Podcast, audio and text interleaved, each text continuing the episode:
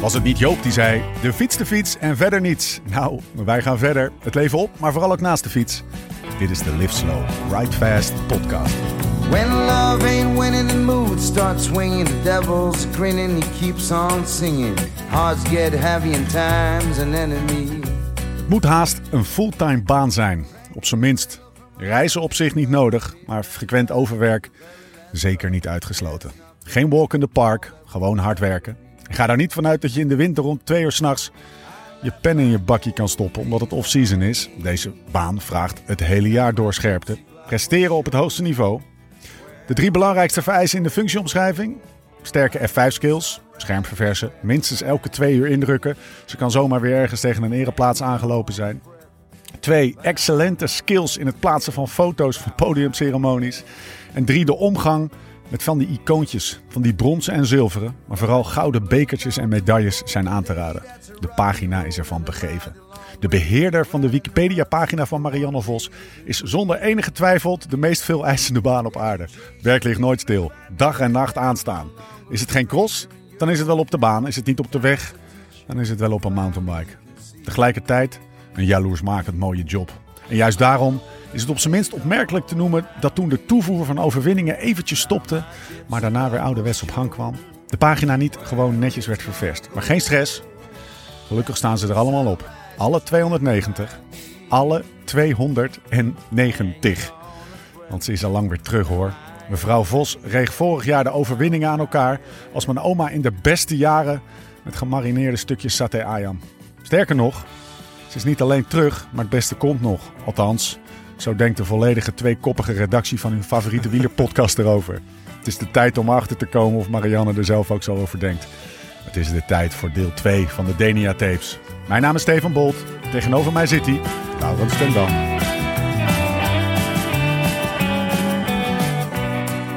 Lau, deel 2. Nog, Ja. steeds, nog steeds vanuit de camper. Woensdag voor de luisteraars. Nog steeds, het is woensdag nu, ja. Ja. Vanuit de camper onderaan de Schellingwoudebrug. Eh, de Denia Tapes, hè, de serie van Ja. drie die we hebben opgenomen aan de Spaanse Costa. Eh, daar waar veel ploegen neerstrijken voor hun trainingskampen. En wie Binnen één week online. Als cadeautje van de podcast. Nieuwjaar, content knallen. was een, lekker, was een lekker weekje hè, daar in Denia. Ja, was zeker. We hadden de champ. Nu hebben we de GOAT. Of, eh of Women's Cycling. Ja. En eh, nou ja, ik vond het een prachtig interview met Ja. Marianne. Echt, eh, echt wel een mooi diep inkijkje in de ziel van een eh, topsporter. Die ook de dalen wel gekend heeft, zeg maar. En, en nu weer, eigenlijk weer naar Lonely aan de top wil ik niet zeggen. Want er, zijn er zeker een paar ook Nederlandse naast gekomen. Maar wel weer aan de top staat. Dus ja, ze echt. kwam zelfverzekerd over. Ze straalde.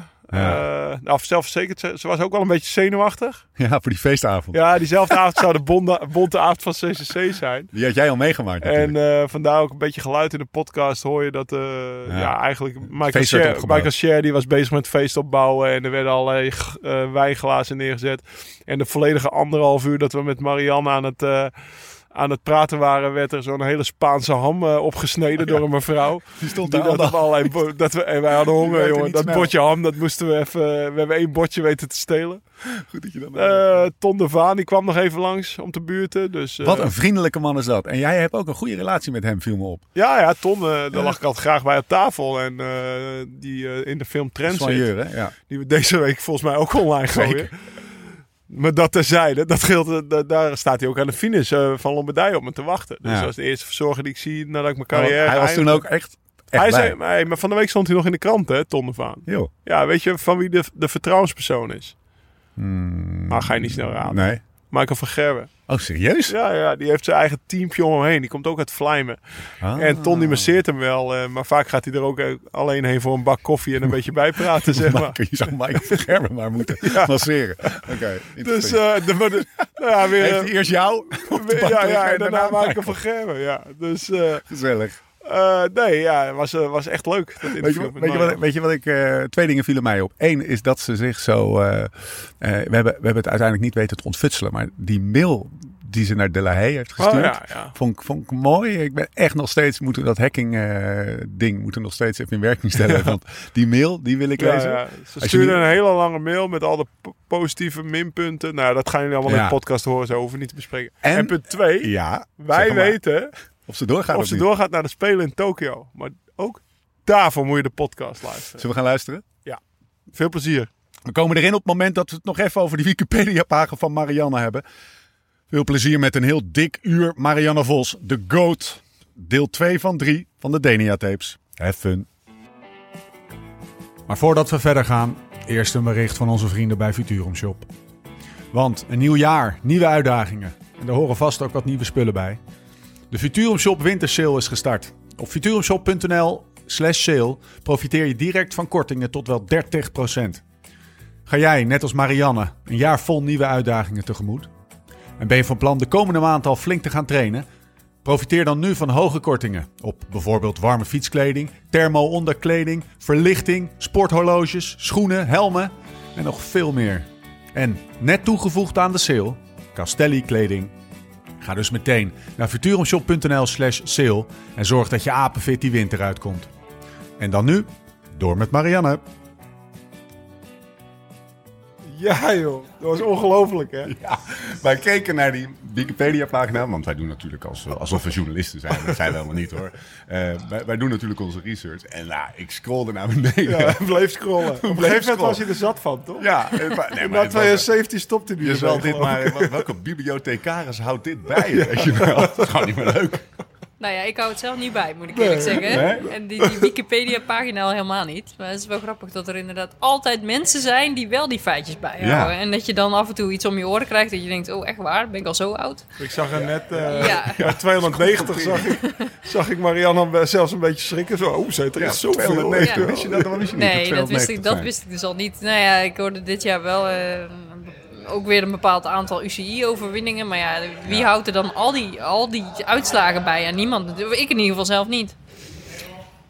Nee. Als sporter ben je ook altijd wel weer een beetje naar de volgende aan het kijken. Ja, dus dat een beetje eh, terugkijken, dat doe je niet. Doe je Maar ik niet weet wel, je hebt wel een, eh, je hebt toch een soort trofeeënroom, zeg maar, in, eh, of is, is zelfs een schuur geworden? Of, Nou, die had ik. of die had je? Die had ik, tot we gingen verhuizen en het nu allemaal in, in dozen zit. Oké, Maar het mijn is nog niet uitgepakt. Maar mijn vader is echt ver- vervent verzamelaar. Ik mag ook niks wegdoen. Nee. Dus vervent verzamelaar van alles. Dus en nummers, maar ja, nummers, dat gaat eigenlijk nu al vrij ver. Maar dan in ieder geval trofeeën, truien. eh, Nummers kan je alles, ruilen, alles moet in ieder geval eh, aanwezig zijn. Dus alles wat Ja. ik gewonnen heb, mag Oh niks weg. Dat is misschien wel de meest veel eisende baan. op Ah, aarde. dat is echt veel. dat is echt ongelooflijk. En het groeit. Het zit nu allemaal in dozen. Ja, het zit veel in is aan dozen. het ja. wachten. En eh, ze zijn bij ons in de gemeente bezig om daar... eh, Ah. eh, Iets van te maken. een- Oh, tof. een er stond nog een een of ander megaklooster open of een hele grote oude school, maar daar kan het wel. eh, Het grootste wielermuseum van Nederland. Ja, je komt niet weg met een hokje van 5 bij 5, zeg maar. Je Dan weet wat Laurens met, met eh, rugnummers doet, hè? Die ruilt hij voor eh, flessen Voor wijn. Voor Ja. goede flessen Voor wijn. goede nou ja, dat is best wel een goede deal. Ik denk dat jij dan misschien wel even een chateau moet regelen om het allemaal warm te krijgen. Lau, waar zitten we? Want het is gehorig op de achtergrond. Ja, nou ja, we zitten op dezelfde plek als gisteren. We voelen ons al helemaal thuis. Eh, nou, in- het teamhotel van, eh, van CCC. Nou ja, en CCC Live eh, dus bij wat betreft Marianne. Want vorig jaar zat ik hier ook. En was om te trainen. Maar Ja. toen waren de dames, we hadden het gisteren nog met Jeroen Blijleus over. was wel jammer dat de dames, die zaten volgens mij in een hotelletje, was best wel apart. Vijf kilometer verderop. En... en die haalden we soms in met trainen of die kwamen dan tegen met trainen. En dan zei je hoi hoi of dan stak je hand op. Natuurlijk ken ik wel een aantal, vooral de Nederlandse dames. Maar ja, het was is ook best wel een internationale damesploeg. Dus ik ken ze ook niet allemaal. En nu, ja, ik denk dat het wel goed is dat de heren en de dames samen zitten. Maar het was, het was vorig jaar ook dat, dat er dan, dat vertelde je, dat er dan voor een bepaalde sponsorpresentatie iemand van. Ja, volgens mij is vanuit alleen het Marianne andere- geweest. Van, vanuit het andere hotel naar dat hotel moest komen. Ja, zeg maar. ja, klopt. Was, Ja. Nou ja, daar was natuurlijk wel een reden voor. We waren allemaal eh, eh, vrij laat. En eh, uiteindelijk eh, ja, was dit volgens mij gewoon niet meer beschikbaar voor ons. En eh, hadden wij een hotelletje verderop. Maar ja, dat is natuurlijk wel jammer. Ja. Zoals we nu samen zitten, dan heb je iets meer die interactie. Ja, en nou ja, voor ons iets meer luxe. Helemaal, Ja. helemaal prettig. Ja, dat zei Jeroen ook al. mee. Hè? Hij Ja. zei, eh, we moeten hier zijn, maar eigenlijk kunnen we het niet betalen. Nee, dat is wel een grote nee. hap uit mijn budget. zei Dat is nog wel een themaatje wat we in het gesprek eh, o- eh, op gaan eh, rakelen. Maar, maar het, is, het is rumoerig, zei je. En eh, vanavond is de grote jaarlijkse feestavond of walking dinner. En dat is blijkbaar ook in deze bar waar we nu zitten.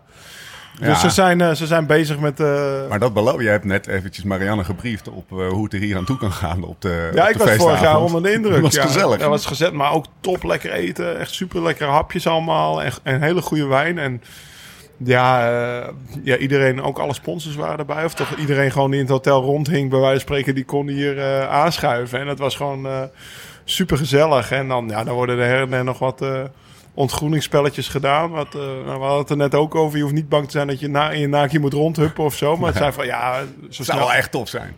ja, zo snel mogelijk een bandje wisselen. Of eh, wat was het, zo snel mogelijk omkleden. Weet ik veel wat. Allemaal, allemaal leuke spelletjes die Michael Schar en Greg van Avermaat eigenlijk met z'n tweeën verzinnen. Dus, Ik zag net Marianne wel wat vragen aan jou stellen om een beetje beeld te krijgen van hoe het eraan toe gaat. Dat was zo'n. Nou, Ja, wij hebben die briefing gewoon gemist. Maar, ik bedoel, het is nog gewoon een, een complete verrassing dat we hier straks moeten zijn. Nu ben ik al een klein beetje, heb ik al wat informatie. Nou, het wordt gezellig. Daar kan je van uitgaan. En eh, ja, vorig jaar, nou ja, we hadden gisteren de vriend van de show, Nathan, die zat hier te kijken. Ik heb net al een bericht Ja. gestuurd. We zitten er weer, gast, dus kom maar naar beneden. Maar eh, Nathan van Hooydonk. Die, Nathan van die ja, naar de die, eh, podcast en die zat hier gisteren gewoon lekker eh, mee te luisteren aan. Solliciteren naar een plekje, denk ik.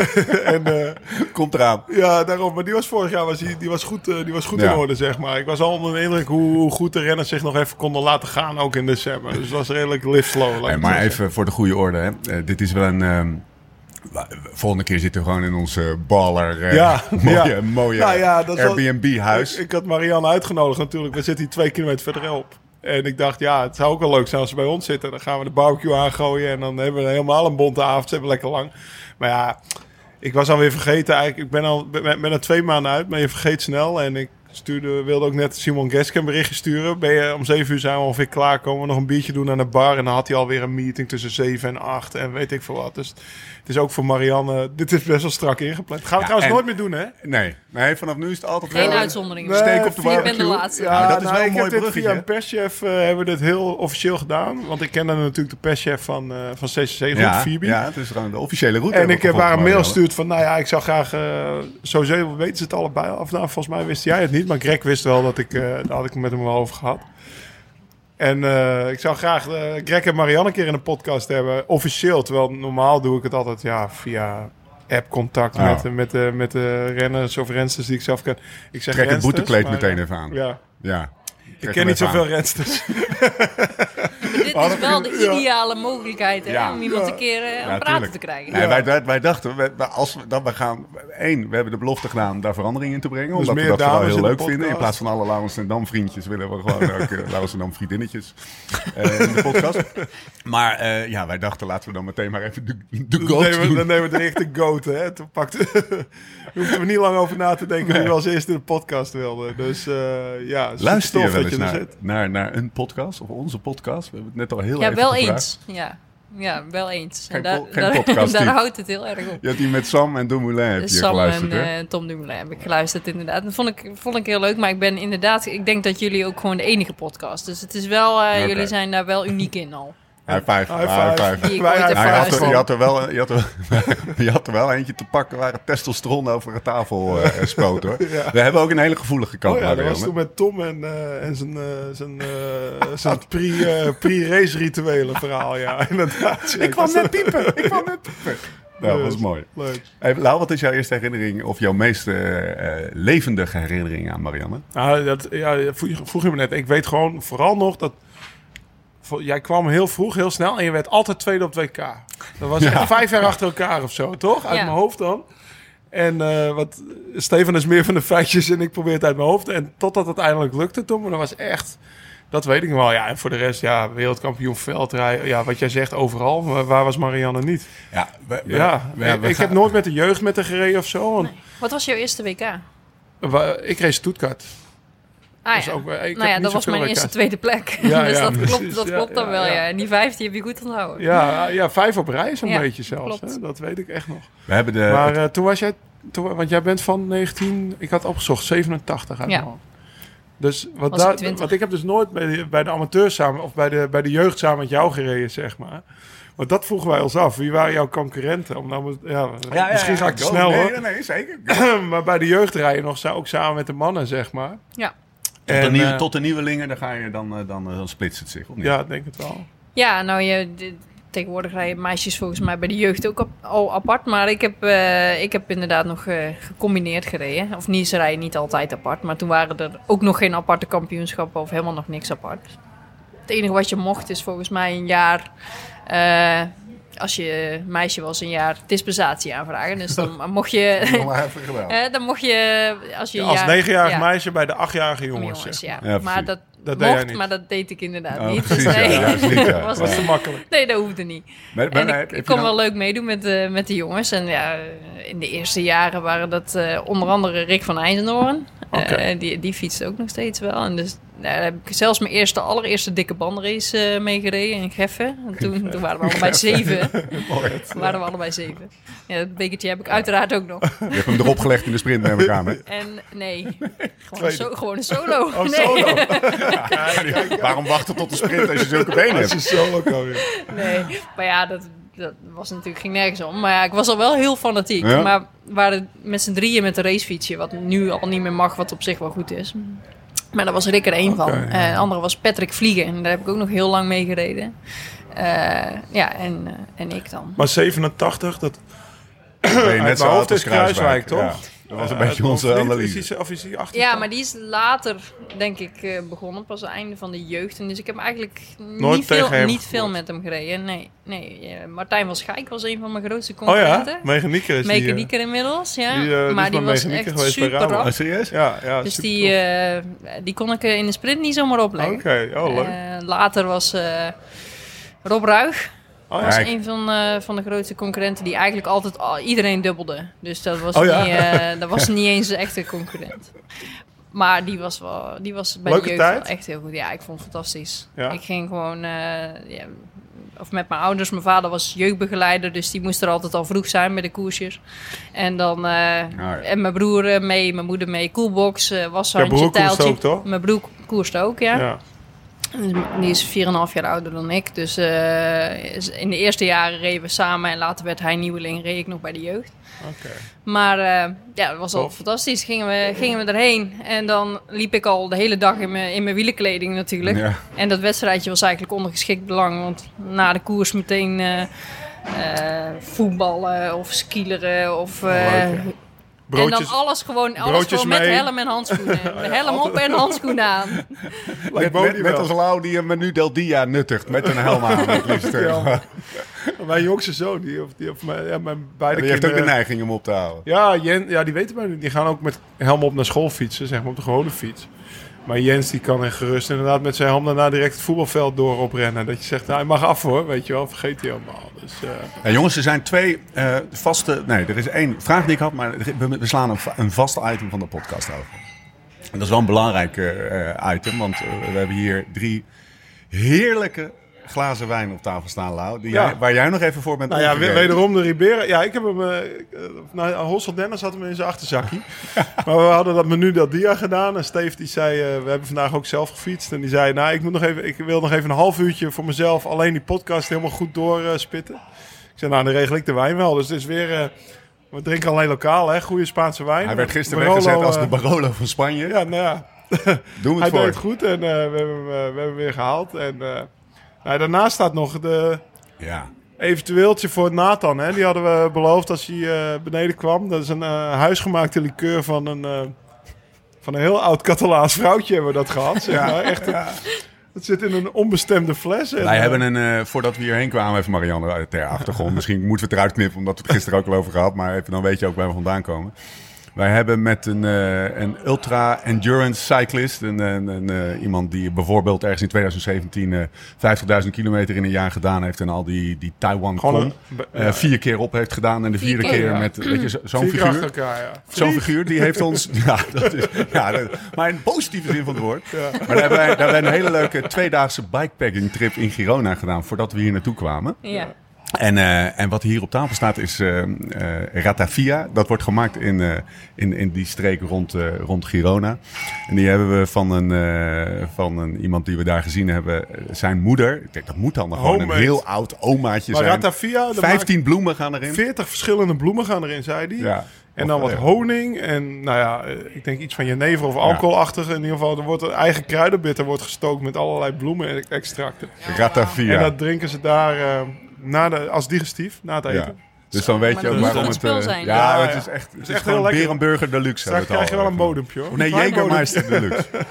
Oké, terug naar het, eh, het verhaal. We, we hebben ook, de, dat is het tweede eh, vaste punt wat we altijd eh, doen, is dan, dan introduceren we, we hebben het geintje eigenlijk al even gemaakt, dan introduceren we de gast en door hem, hem op een soort van Jack van Gelder manier in een warm bad te leggen. En, maar dat gaan we bij jou even niet doen, want dan, zijn we, daar heb je het zelf naar gemaakt Nou, door de 290... eh, Mijn ego die zit al, eh, die zit, die al zit al vrij goed. Dat warme bad, daar zit je al in. Het is hier trouwens ook eh, eh, erg warm, maar dat geheel terzijde. Eh mijn vraag is vooral, als je het nou helemaal terug zou moeten brengen, die 2000 290 eh, overwinningen. En we kunnen vaststellen dat je heel goed bent in wielrennen. Waarom ben je zo goed in wielrennen? Wat is, als je één ding mocht noemen, is dat, is dat een... eh, nee, nee, ik hou mond. Als je één ding mocht noemen, waarom ben je zo goed in wielrennen? Wat is dat? Oh, ja, er is toch wel een combinatie van factoren. Dus één ding is wel echt lastig. Eh, zet de- de- doe dan de combinatie van twee of drie. Nou. laat, ik het, laat ik het anders zeggen. Is het een fysiek ding? Is het een mentaal ding? Heb je bijvoorbeeld een slimmere voedingsstrategie ah, van kiet af aan? Hij probeert Train altijd je, shortcuts te train je slimmer? Eh, is jouw VO2 max gewoon echt mega hoog? Eh, heb Drink je gewoon bietensap? Drink, nee, maar, nee, maar dat, zijn, dat zijn de shortcuts. Dat zijn de short, maar is er, is er één ding? Of Nou, is, het, is dat er gewoon Mag niet? ik daarop Dus- inspringen? Ja, Wat laat dus- ons gast lekker Ja. aan het woord gaan. Nee, wat, wat ik net zie is vooral ook vooral plezier in het fietsen. Ik bedoel, als ze vertelt over dat jeugdwedstrijdje en met de helm op daarna voetballen en die wedstrijdjes rijden. En eh, volgens mij is ze dat nog steeds. Ja? Ik denk dat plezier inderdaad eigenlijk het belangrijkste is. En anders zat ik hier waarschijnlijk ook niet meer nu. Nee. Dan- nou, ik bedoel, mijn carrière is... Ik, ik ben 32, dus nog niet zo oud. al maar hij duurt al is, hè? best, Ja. best even. En ja, waarom zou ik dan hier nog willen zitten? Eh, wat moet ik nog toevoegen? Ik doe het gewoon heel graag. Ja. Dus ik denk wel dat dat nummer één is, plezier. Ja. Ja. Je doet het niet meer per se om, om nog iets te winnen. om mijn erenlijst uit te breiden. Ja. En natuurlijk is het... ik- Maar je hebt alles al gewonnen eigenlijk, toch? Maar ik vind het, het, Ja. het spelletje nog steeds wel Ja. heel leuk. Dus Ja. het, de competitie, voor mij is dat, dat spelletje is gewoon echt dat is heerlijk. wat Jeroen gisteren zei. We hadden het net voor de podcast denk ik over. Gisteravond hebben we nog even met Jeroen Blijlevens gepraat over... eh, nou ja, ook over onder andere wat we, Jou. wat we vandaag gaan doen met jou, zeg maar, podcast eh, opnemen. En wat hij heel, heel, heel tof vond om te vertellen eigenlijk, was het spelletje. Hij Ja. zei, Ze is nog helemaal bezeten van het spelletje. Hij zelf ook trouwens. Ik kan ook heel slecht tegen mijn verlies. Dat is misschien ook nog wel een punt. Dat is misschien nog wel het sterkste punt dat ik er echt niet van hou. Eh, maar ja, uiteindelijk moet je ook gewoon graag willen winnen. En niet alleen maar slecht tegen je Ja. verlies kunnen. Dus, ehm, dus ik, ik, ik doe het spel gewoon graag. Het, en wielrennen zit, eh, zit zoveel in. Je kunt niet van tevoren zeggen van ik ga op deze versnelling op dat moment. Sommige, sommige wedstrijden kan dat, maar heel veel is Ik heb gisteren toch een ander verhaal gehoord. anticiperen op wat er, op wat er gebeurt. En eh, nou ja, dan moet, je, moet je soms slim zijn. En dan is je team belangrijk. En op sommige momenten kun je dus wel van tevoren een strategie verzinnen. En als dat dan werkt, dat is Ja. fantastisch. Maar het spel eh, van de koers... Omgang ik- met wat eraan zich aan je ontvouwt, zeg maar. En daar de slimme keuzes in maken. Dat Dat, is voor jou het spel. Ja, Ah. en dan is eh, training... Ik vind fietsen sowieso leuk. Dus voor mij is training ook leuk. Alleen wel als ondersteuning van uiteindelijk het doel... om goed te zijn in een wedstrijd. Ja. Zou je jezelf als een trainingsbeest eh, betitelen? Nee, Nee? Nee, iedereen denkt altijd dat ik helemaal bezeten ben van fietsen. Ja. En ik fiets wel graag. Maar ik zou mezelf zeker niet als trainingsbeest bestempelen. Nee, Heb- ik wel competitiedier. Ik Als wou je net dan zeggen, heb, je daar, heb, daarom ook, heb je daarom ook in de winter die cross nodig? Nou, nodig niet. Maar ik vind het gewoon heel leuk om, eh, om die competitie aan te gaan. En dat breekt voor mij, competitie breekt voor mij de sleur van eh, de routine van training. Ja, in plaats van dat je denkt van, oh, ik moet in maart pas beginnen en het is nu november. Dat Ja, je, dat waarom zou ik dan nu eh, drie, vier, vijf uur gaan maken? Dan, en nu met kortere termijn doelen vind ik prettiger om naartoe te werken. En voor mij is dat echt juist dan spelen. Dus in plaats van een zware mentale belasting, vind ik dat juist Ga je weer het heel, spelletje heel doen. prettig. Ja, ja, ja, ja. En natuurlijk moet je de belasting niet onderschatten, want de crossrijden is wel zwaar. En wedstrijdrijden is, is altijd een belasting. Maar ik vind dat leuker Ja, ja. dan alleen maar trainen. Voor mij is dat wel echt een goede onderbreking. En de om, omgang met de ploeg. Vind je dat leuk? Gewoon met Ja. een ploeg weg zijn. Ja, Ja. Ja, nou ja, dat, de- dat gaat wel, dat verandert wel naarmate ik ouder werd, merk, word, merk ik wel dat je het ook wel af en toe prettig vindt om op jezelf te zijn. Ja. En daar de balans dan in te hebben. Maar zoals nu zijn we weer voor het eerst op pad met de ploeg. Ja, is heerlijk. Ja. Dan ben je een paar maanden, eh, ja, heb je dat dus niet gehad eh, sinds het wegseizoen. En dan kijk je er wel weer uit om iedereen te zien en gewoon lekker samen te fietsen. Op wat voor momenten wil je dan op jezelf zijn? Is dat in een grote ronde? Of in, wat, wat, wat zijn dat voor momenten? Kan je ons daar eens wat over... eh, Nou, ik merk wel dat ik naarmate ik dus wat, eh, wat ouder word, iets meer behoefte heb aan, eh, aan eigen ruimte. Dat je niet continu bij elkaar Nee. bent. En, eh, Je hoeft niet 300 dagen per jaar met de ploeg op pad. zeg nee, je bent al natuurlijk best wel veel met elkaar op pad. Met trainingskampen en met wedstrijden. En vaak ook wel onder, onder spanning. En dan eh, is het ook wel eens lekker om eh, een eigen trainingskamp eh, Oh, te zo, doen. ja. Of een eigen Vond ik eigen voorbereiding. Ja, En niet, nee, dan ook, hè? niet per se zo lang, niet heel lang bij, bij de ploeg te zitten. Heel kort, dan hou je, ja, dan Ja. hou je die contacten juist eigenlijk leuk en fris. Wat doe je dan? Ga je dan een, een week in je eentje op een berg zitten of zo? Zoals bepaalde mensen aan deze tafel wel we- wilden doen, zeg maar. Is dat, is Nou, dat ik heb het? wel hoogtestages inderdaad eh, alleen. Of vorig jaar dan met, een- met één ploeggenoot. Of, eh, maar ja, dat hoeft voor mij dan niet per se eh, Nee. met, met een heel groot gedeelte van de ploeg. Het is Nee. juist prettig als je dat dan even afzonderlijk kan doen. Waardoor je als je dan terugkomt, ben je helemaal fris om weer terug bij de ploeg te komen. Wat vond jij zo fijn aan dat, dat je een week op die berg zat? Ik kan het wel een beetje invullen ondertussen, maar wat... wat Ja, gewoon eh, het, het proces trainen. Ja, ook, ook met jezelf bezig zijn. Vooral de Ja. mentale focus op de koers. En dan eh, wat, ja, ook, ook de bereidheid om af te zien begin je te ontwikkelen. Maar dat- dat, dat is misschien ook wel met een groep. Maar ik vond, ik vond het inderdaad ook wel fijn om af en toe... Ja, ik ben in mijn eentje twee of drie weken naar Amerika gegaan op die hoogtestage. En ja, dan kom je terug, dan ben je wel klaar om te, klaar om te knallen. zeg Maar jij, jij, hebt, jij, hebt dan ook, jij gaat gewoon, jij vindt het ook fijn om het allemaal zelf, weet je, je Nou, eigen ja, eten precies. te koken, zelf Ja. je, je procesje naar de, naar de, zelf je, je, je groenten en je fruit te snijden, zelf in je potjes te roeren, zelf boodschappen te gaan doen, zelf de route bedenken. Is dat ook iets wat? Nou, dat, dat is het denk ik. Het je doet, het, je wel, doet ja. het zelf, maar dat je bent dus niet, je wordt niet geleefd. Nee. Als je met een Want je ploeg op wordt hoogte dus zit. altijd geleefd. Ja. Altijd. Je bent afhankelijk van eh, tijden van anderen. Je bent afhankelijk van eh, Ja. routes van anderen. Afhankelijk van snelheid van anderen. Afhankelijk van eten van het hotel. Of van, nou ja, en het is allemaal perfect geregeld. Maar het is niet hoe je het zelf zou doen. Dus eh, het is gewoon fijn om je, de- je eigen keuzes te maken. Ja. Is het ook op een gegeven moment, kom je niet op een gegeven moment in jouw positie op een punt dat je daar zelf meer invloed op hebt?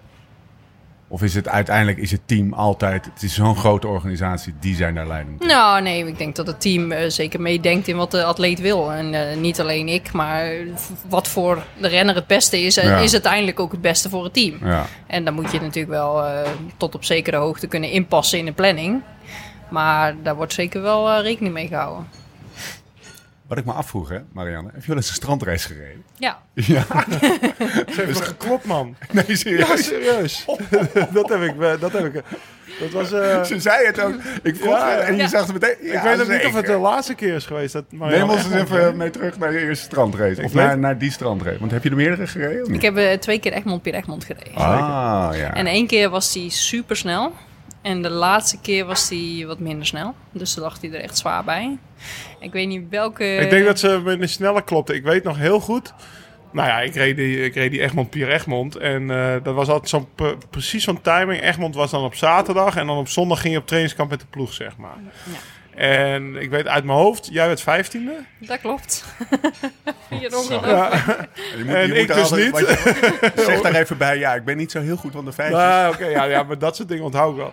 En nou ja, dat heb ik natuurlijk best lang moeten horen. Zeg Ja. maar op trainingskamp, als je daarna direct met die man op trainingskamp, dan krijg je dat te horen. Ik zei, ja jongens, eh, maar eh Marianne die kan dus ook echt uit fiets. En ik weet nog wel, op, een- eh, eh, ik zat bij Marianne in de groep bij het keerpunt. En toen hadden we een soort met technische strandafgang bij de pier. Nou ja, daar, daar, daar, daar, daar eh, fuckte ik het op, zeg maar. Dat, en Marianne niet. Dus die was weg. En, eh, maar achteraf was Ik dat... moest het natuurlijk niet voor mijn power hebben. Dat kun je wel Nee, maar wel van de techniek als kroster. Of ja, gewoon als als... Een eh, stukje mulzand, zullen we Ja, ja, zeggen. precies. heeft jou de das omgedaan. En, Maar Achteraf, volgens mij was dat in de winter, of was dat begin januari 2013. Ja. Dus dat was ook een van mijn beste jaren. Dus eh, achteraf, eh, eh, ja. ik- maar ik weet nog wel eh, dat op Dank dat je trainingskamp Lau nooit wat hebt getriggerd. ja, ik werd eh, getriggerd. Nee, nee, nee, dat niet. Maar ik, ik, eh, ik, ik kon het zelf wel plaatsen. Alleen die jongens die die strandrace niet rijden. Maar je hebt, je hebt ook genoeg jongens bij de pros die die strandraces niet rijden. Omdat ze voor dat soort dingen juist bij wijze van spreken bang zijn. Mooi, want dat is, dat is, het is wel een... ehm, kijk, je hebt de baan, je hebt het mountainbike, je hebt het, eh, de, eh, de, de cross, je hebt de weg. En eigenlijk is het, de, het strand is nog iets erbuiten wat veel profs ook vermijden, inderdaad. Maar jij, wat is dat dan in jou dat jij die drang hebt om toch ook nog een... En we gaan zo meteen de gravelvraag stellen trouwens, bedenk ik me nu. Maar om toch ook nog even een strandkoersje erbij te pakken. Of zie je dat eigenlijk gewoon is als een nu, cross? het is nu wel even geleden. En dat was Ja. toen eh, voor mij ook helemaal niet zo'n hele goede planning. Want dat was de dag voor het NK. Het NK veldrijden. Maar goed, eh, toen toch wel gedaan. Dus dat was een klein risico. Het pakte goed uit gelukkig. Juist omdat hij ook zo snel was. Oh ja. En dus ja, dan als het goed is leid je er daar niet zoveel mee. We deden het toen volgens mij ruim binnen het uur. Dus dat was wel, eh, wel, wel prettig. En ik zat gewoon tussen de wielen. En ben ik relatief licht ten opzichte van veel mannen. Dus ik strand. kon eigenlijk vrij gemakkelijk mee Ze fietsen. reden gewoon hard hoor. Dus ze gaan het eh ja. omgekeerd. Ja, Reverse indekken. Humble brag. Ja, ja.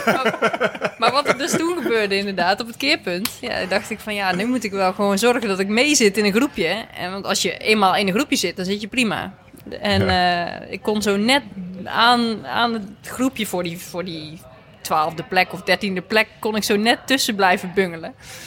En toen keek ik sowieso om me heen. Nou ja, onder andere Bart Brentjes zat daar dus. Maar die, die vond het eh, volgens mij niet zo prettig om achter mij te eindigen. Dus die, eh, die was wel voor me. Ja, ja, die heb je hem, eh, die heb je hem Hey, maar voor mij ook, dat, weet je, die strandrace. Ik vind het gewoon leuk om dat spelletje mee te doen. En tuurlijk word je, als zeg maar, nou ja, ik ben nu geen prof meer, maar op dat moment ja, ben je al hoge, ja, toch wel een hoge boom, zeg maar. En tuurlijk, nou ja, maar moet ik daarom niet mee gaan doen omdat ik bang ben om geklopt te Ja. worden door een Ja. amateur of door Marianne of iets? Nee, niet. Ik, ik vind het gewoon tof om het spelletje te Ja. doen. En als ik dan geklopt word, nou en, weet je, gaan we samen op de West oprijden, dan klop ik, klop ik jullie. Dus Ja. Kan niet overal Ja, op en, goed en toch zijn, is dat je. wel iets, eh, bijvoorbeeld bij een kleding of zo. Mensen willen je wel altijd even Testen. uitdagen of zo. En dan denk ik van ja, soms willen wij ook gewoon fietsen. Ja. En hoef je niet per se volle bakken Heeft hij ook bij mij hoor. Maar dat wordt er dus wel altijd even getest. Halfwielen en dan... eh, Half van, kun, je wielen. dan kun je dan mee? Ja, dat kan Ja. wel, maar ik wil het vandaag even niet. Nee, nee, ja, nou, het is ook, eh, laat ik het duidelijk zijn, ik heb niet de illusie dat Maar ik die jou op Egmond die zal ik niet snel vergeten. Was, dat was Ook die op Egmond snelle. Ja. Wat is eigenlijk je mooiste dag op de fiets ooit? Vaste podcastvraag. Hoeft niet, moet ik erbij zeggen, je mooiste overwinning te zijn. Greg had gisteren wel de Olympische Spelen bijvoorbeeld. Maar gewoon een dag waar je aan terugdenkt waarvan je dacht, godsamme, dat was wel echt heel gaaf. Heel mooi. Mooiste dag op de fiets ooit. Oh, dat is wel echt interessant, ja. Mooiste dag op de fiets ooit is waarschijnlijk gewoon echt een trainingsdag geweest. Waarvan ik dacht van, oh, wat heerlijk. En dan denk ik vooral aan, aan het moment dat, je, dat ik terugkwam van blessure. En dat je dan uiteindelijk gewoon weer een keer gewoon blessurevrij, pijnvrij, Ja. uren kan fietsen in de zon. En denkt van, nou ja, maar nou begint mijn niveau eigenlijk langzaam wel weer terug te komen. Dat moment is misschien nog wel mooier dan mijn Olympisch goud overwinning, ja precies. Was dat één moment dat je het besefte? Of, of was het ook een, een opbouw? Ja, dat was wel echt een opbouw. Er was wel één moment in een wedstrijd waar ik besefte dat ik weer heel dicht bij het niveau was. En dat is eh, van afgelopen jaar. En dat was een overwinning die helemaal niet telde. Maar die voor mij op dat moment wel heel belangrijk was. Waar was dat? En dat, dat was eh, de in Zwa- in Zweden. De wereldbeker in, in Var-? Vargarda. Oh, echt waar? En dat, dat was dus wel een wereldbeker. Dus het is wel echt een grote koers. Maar ja, zou niemand, en zeker op basis van mijn erereis, zou nee, daar precies. niemand echt Die piekt er eh, niet uit als zware... je nou eventjes... eh, maar ja, dat gevoel wat ik in die koers had, daar was ik zo lang naar op zoek geweest. En dat kwam daar tot uiting. Wat was dat? Ja, dat ik het waar, spelletje- merk- waar merkte je het aan? Ja. Dat ik echt mee kon koersen. En dus het spelletje mee kon doen. En vervolgens in de finale ook nog de energie had om echt Ja, koers te maken en te winnen uiteindelijk. En waar ik daarvoor dus eigenlijk heel de tijd moest schaken. En ik hou niet van schaken. Ik wil gewoon erin kunnen vliegen en dan, eh, en dan zien we het schipstrand. En dan het liefst natuurlijk zien we het schipstrand wel vooraan. En op dat moment kon dat dus voor het eerst weer sinds, eh, ja, sinds dat ik in die blessuretijd in 2015 had uitgelegen. Ja. Wauw. En dat gaf voor mij toen het gevoel van, hé, hey, maar het zit er dus nog wel. I'm back, dacht je toen? Of eh, Nee, was je wel weer bang ook voor een, voor een terugval dan? Of... Ehm, mm, nee, ja, natuurlijk. Je bent altijd wel een beetje in, in twijfel van, zou dit dan, is, is dit het dan? Maar eigenlijk, het was meer een bevrijding van, het is er dus nog wel. Het kan nog, ja. Ja. Het is wel een lange periode. Jeroen stond hier, we gaan we quoten hem steeds, maar ik vond ik een heel mooie analyse. Die zegt, de periode is lang geweest, sinds 2015. Dat, eh, dat, het dat, eh, ook als je gewoon naar het aantal overwinningen per jaar op dezelfde Wikipedia-pagina kijkt, dan zie je dat daar een dip in zit. Maar het was niet een lineaire lijn omlaag en een lineaire lijn omhoog. Het is gewoon in de afgelopen vier jaar, wat dat eigenlijk meer impressive maakt dan gewoon een comeback. Eh, het waren pieken omhoog. De trend ging omhoog, maar het waren pieken omhoog en weer een terugval en weer omhoog en weer een terugval. Ja, maar het globaal ging het wel echt steeds beter. Ja? Dus ik had ook wel over het algemeen wel het gevoel dat er een stijgende lijn in zat. En dat het ook steeds stabieler werd. Alleen die stabiliteit, die, dat duurde vooral heel veel tijd. Eh, ja, dat kostte veel tijd. En dat duurde heel lang. en ehm, dat is ook logisch, denk ik. Want daar heb je gewoon trainingsuren, belastbaarheid voor nodig. En Ja. dat is hetgeen waar je dus heel veel geduld voor moet hebben. En wat misschien nog wel de lastigste wedstrijd van mijn carrière is geweest. Is er een, is er een verschil tussen eh, de Marianne Vos die nu naast ons zit, zeg maar de 1.0 en de 2.0? Eh, of dus de, de, de 1.0 van voor 2015 en wie er nu naast ons zit. Ja, Qua, denk- qua wielrenner. Qua wielrenner, nog niet als persoon. Nou, ik denk, wat, wat heel veel mensen zouden denken is dat ik eh, wat beter tegen mijn verlies kan. Nee. zit, ik beschrijf even voor de luisteraar. Er zit echt, ja, je zegt het, maar je, je, je, de- als er als twijfel lichaamshouding kon zijn, dan, dan, dan, dan had je dat niet. nee, van ja, en dat, is, en dat is misschien maar goed ook. Maar Want dat is, dat, is, dat, is, dat is gewoon bullshit, volgens jou. nou, dat is dus niet. Op het moment dat ik echt het gevoel heb dat ik voor de overwinning kan gaan, dan wil ik daar ook voor gaan. En dan is dat nog steeds. eh, Dus dat is, Ja, dat is niet ja. aan de orde. Ik denk wel dat ik iets meer kan genieten van het moment. En eh, ook iets meer stil kan staan bij eh, de goede momenten, de mooie overwinningen. Waar ik voorheen dan eigenlijk alweer meteen de schakel maken van ja, maar de volgende week is er weer iets. En focus op het volgende. Kan ik nu gewoon meer genieten van de dagelijkse training meer genieten van de, de wedstrijden die ik doe. En, eh, nou ja, en gaat het dan een dag niet, kan ik daar ook wel iets makkelijker overheen stappen. Is het een, Maar, maar je, eh, voor, de, voor de luisteraar, Ja. je was eigenlijk zwaar overtraind. Ja. Een tijdje lang, da- daar komt het op neer. Nou ja, is, Of, eh, het- en was dat is gewoon gewoon op. heel makkelijk of heel moeilijk om uit te leggen. Want ik kan het zelf Ja. ook niet, dat fysieke aspect. Het was niet. Ehm, ook, ook daar is wel enig misverstand over, denk ik. En dat Ah, moet je ook niet proberen uit de wereld te helpen, want dat werkt toch niet. Maar eh, van ja, ik wilde wel heel graag. Dus niet zo dat ik eh, een burn-out had en eh, het fietsen helemaal niet meer leuk vond. Ik vond fietsen nog steeds het mooiste wat er was. Maar moet je je eens voorstellen dat het gewoon dus elke dag eigenlijk minder gaat. Dat je lijf gewoon niet mee wilt, dat het niet herstelt. Ja, dan is op een gegeven moment fietsen natuurlijk ook niet meer zo fantastisch. nee. Maar het was niet dat ik, dat ik er klaar mee was. Alleen ja, blijkbaar inderdaad was er toch een dusdanige overbelasting... dat ik daar niet met een weekje rust eh, eh, uit was. En daar heb ik dus zes maanden eigenlijk eh, echt stil of vrijwel stil gezeten. Wel, wel een beetje bewegen, wandelen, Want wel een beetje fietsen. stop. Ja, stop. Je, en je geest zei dan van, ah, ik vind eigenlijk fietsen wel leuk. Maar Ja. op een gegeven moment, Nou goed, ik heb daar dus ook nog wel op het moment dat het lichaam al aan de rem trok, maar nog net geen stop had gezegd. Ja, ben ik nog wel door die rem heen gefietst. Omdat ik het nog zo graag wilde en omdat ik ook eh, voor mezelf vond dat het wel zou moeten kunnen. En dat pijn erbij hoort. En eh, ja, je wilt dan ook de ploeg niet laten zitten, dus je wilt er gewoon voor gaan. ja. Alleen ja, op een gegeven moment ga je dan wel echt er doorheen en dan is het ook wel echt klaar. Het Dus- was echt het elastiekje wat geknapt was, Ja. zeg maar. Ja, Ja. ja. En toen heb ik dus eh, ja, zes maanden vrijwel niks gedaan. En vanaf daar weer op gaan bouwen. En terugkijkend is die opbouw heel snel gegaan. Toch veel sneller dan ik eigenlijk... Ja, dan je, in, in eerste instantie duurt het allemaal veel te lang. Maar ehm, ik ben eh, in oktober 2015 weer begonnen. En ik heb in 16 de Spelen weer gereden. Nou ja, dat had eigenlijk helemaal niet basis als ik nu terugkijk, dan is dat helemaal niet, helemaal niet mogelijk. Maar Die, toch die, gelukt. die zes maanden, dat was de, de, de, de, de, echt de, de dark period, denk ik. Dat was gewoon de, de, de dieptepunt en sindsdien is het beter gegaan. Ja, is het wel steeds weer beter gegaan. Alleen eh, volledig herstel, dus echt eh, dat je de, de belastingen aan kunt, dat je wedstrijden kun, eh, kun- aan kunt, en, maar dat je ook langere trainings, zwaardere trainingsperiodes kunt verteren. Dat heeft wel echt tot dit jaar eigenlijk geduurd. Hoe ben je die zes maanden doorgekomen? Zes maanden is lang. Ja, nou, ik ben op vakantie gegaan Sardinië. Ik ben ehm, eh, boekje gaan lezen. Ik werd hier en daar voor eh, commentaar gevraagd. Vond ik op dat moment ook wel leuk om juist toch wel gewoon eh, nog iets te doen. Het was niet dus dat ik helemaal uit het wielrennen wilde zijn. Maar ja, ook wel een moment wel. Dus eh, op Sardinië geen contact met, met de buitenwereld. Geen, vrijwel geen wifi. Ehm, juist echt even tot mezelf komen. En ja, een beetje wandelen. Ik was voorheen, vond ik dat helemaal niks. Want dat schoot niet op. Ik wilde liever, ja, ik wilde liever gewoon afstanden maken. Maar tot de conclusie gekomen dat dat ook best wel rustgevend en wel fijn kan zijn. En ook goed voor je lijf. Wij hebben vandaag ook nog flink gewandeld. Tijdens Ja. fietstocht. Ja. Ja, wij Was niet echt eventjes, gepland. eh, wij moesten even in drie meter, 120 meter overbruggen.